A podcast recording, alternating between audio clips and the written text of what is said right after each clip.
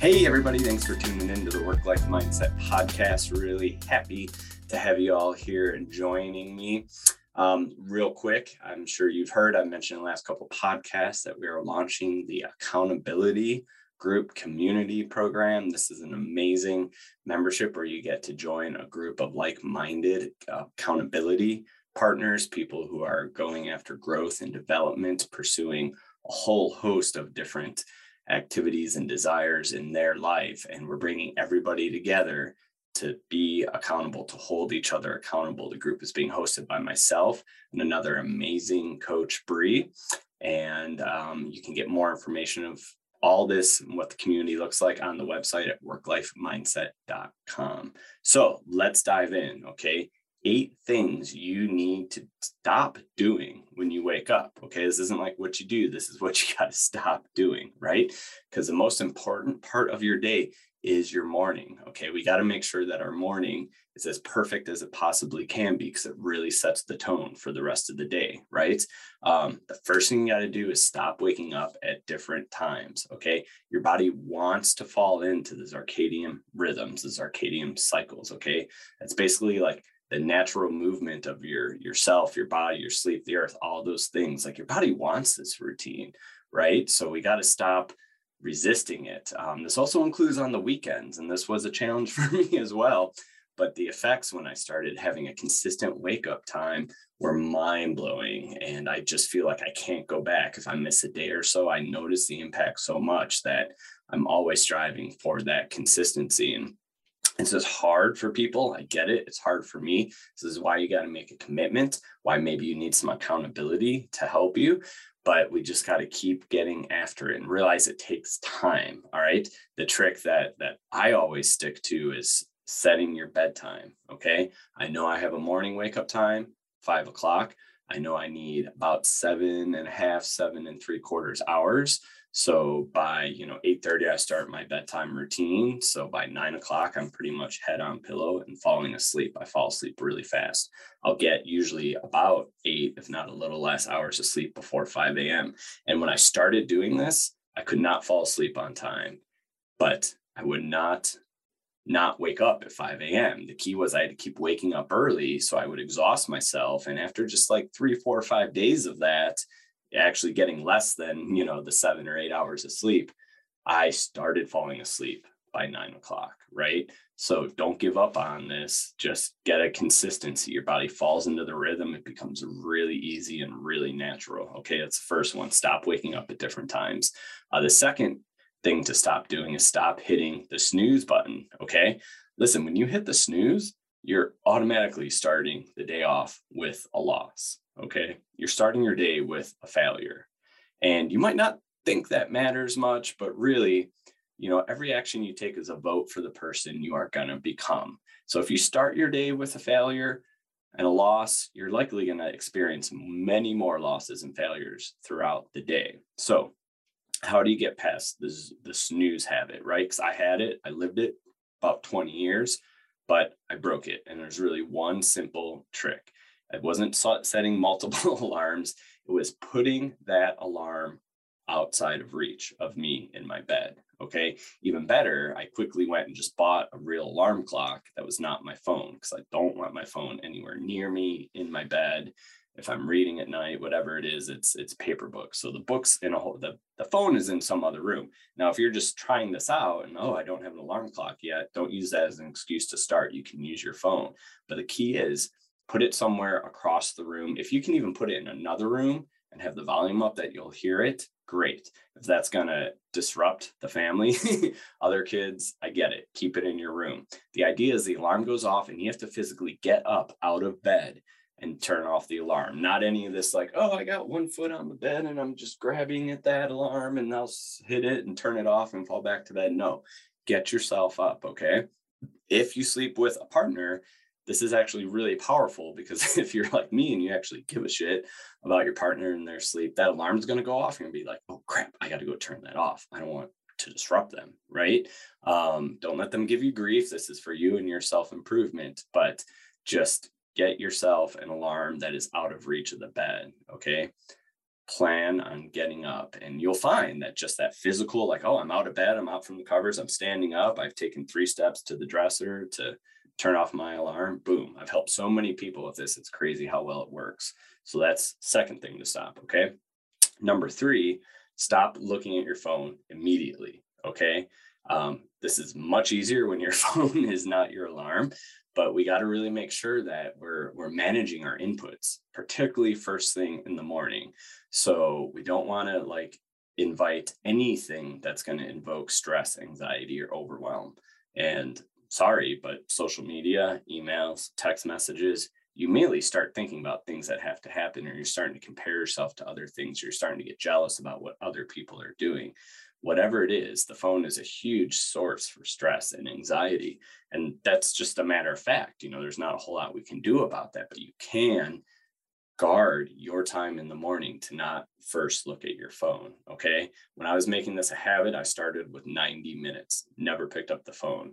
Um, after a little while, because I meditate in the morning and I started learning to build a practice using apps, I allowed myself to use the phone. But a good hack here was I turned on the do not disturb. And it wasn't just while I was sleeping. My do not disturb means I get no emails or text messages or any audible notification. Nothing shows up on the screen starting at 7:30 at night and then going again until 7 a.m. Right? I'm up at five. There will be no notifications until 7 a.m. A little trick to help with that, but ideally, just we got to break that habit going right to our phone. Okay, that's as, as, as long as you can hold that space, you're going to find other more powerful ways to start your day and make your plan for the day and be in a better state so that you can handle the the work tasks that are coming in the communications and and this is huge okay? I've seen this impact people really powerful ways. I can't tell you how many times my own partner has come down okay? She's an elementary school teacher and she'll come down just already kind of like oh bummed and depressed and it's like seven o'clock you just got up what's going on oh i got this email from this parent last night and it just it puts us in a in a stressful state and a suffering state. We have angry we have fear we have all these emotions and man it's amazing to watch how that impacts the rest of the day. Um, it's really hard to pull out of those things and you're going to keep finding evidence of bad things happening because you woke up and had to react to something right away versus just guarding your time a little bit and allowing for positive inputs for self-awareness for creative endeavors whatever it is exercise um, reading a good book any of that just don't look at your phone right away okay? Um, i'm moving fast. Fourth thing now stop not making your bed okay? This is kind of on the thing with the alarm clock we want to start our day off with a victory. Okay. If you start your day off with a failure and a loss, like I'm snoozing, I'm snoozing, I'm snoozing, we're going to stop that and insert a victory, which is get up and make your bed. Okay. It takes two seconds. And what a victory. I don't know about you, but like having that done, even if it's just my half of the bed, it's decluttered. I can look at it and feel good. And the very first thing I do when I pop out of bed after I go step and turn my alarm clock, I just come back and do a little whoop fix this, make this look good, two seconds, looks great, move on and get in the day. So start your day with a victory. Give yourself that first victory. Stop not making your bed. Okay. Um, five, are we at five? Yeah. Stop taking warm showers. I know everybody loves this. Okay, listen, getting in and being comfortable is one thing. There's so much science to the benefits of cold showers, of deliberate cold therapy basically of, of, of cold water immersion okay? Cold showers suck and they never seem to get any easier but this is another win. This is a mental win. And you know for fitness gurus they'll tell you about how great this is for your body for your skin for um, your lymphatic system. It really helps with like depression and, and, and anxiety feelings because it just flushes through all that. Really, the mindset is is just the idea of like doing something you don't want to do, but you know is really good for you, right? Um, it's kind of like knocking over those dominoes in the morning. You just get up and keep that momentum going through the day, plus the energy you get out of a cold shower. And listen, if this is scary and challenging, I'm not even saying like go all the way full blast cold put the dial in the middle. Okay. Just it can't be warm.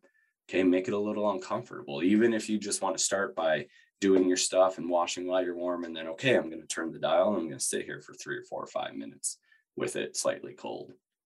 push back, lean into what's uncomfortable, and go for that. Okay, it has a huge impact on your morning energy. This is how I was able to give up coffee for an extended period of time because I just got up and took a cold shower in the morning and I was so freaking amped. I couldn't even imagine putting caffeine in my body and see what that would happen. Um, which brings us to the next one, right? Stop drinking coffee right away.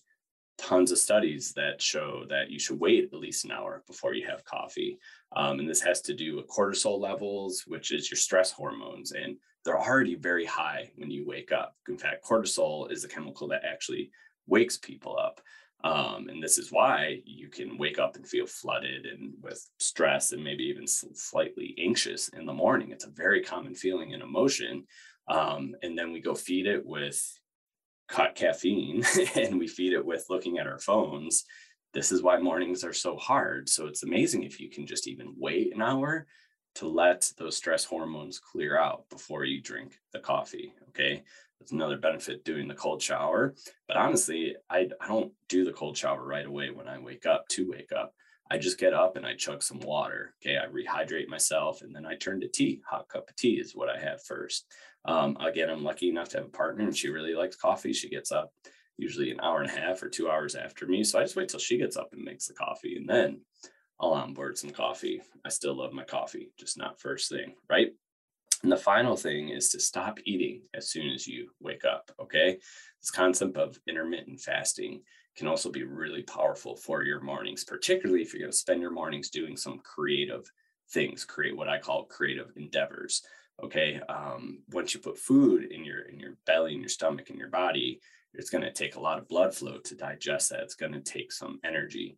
And generally, depending on what you're doing in the morning, even if you get up and exercise, which I do first thing a couple days a week, um, it's not going to impact that. In fact, there's a benefit to that if you're trying to lose weight or build body muscle because you're going to burn old fat, not new fat.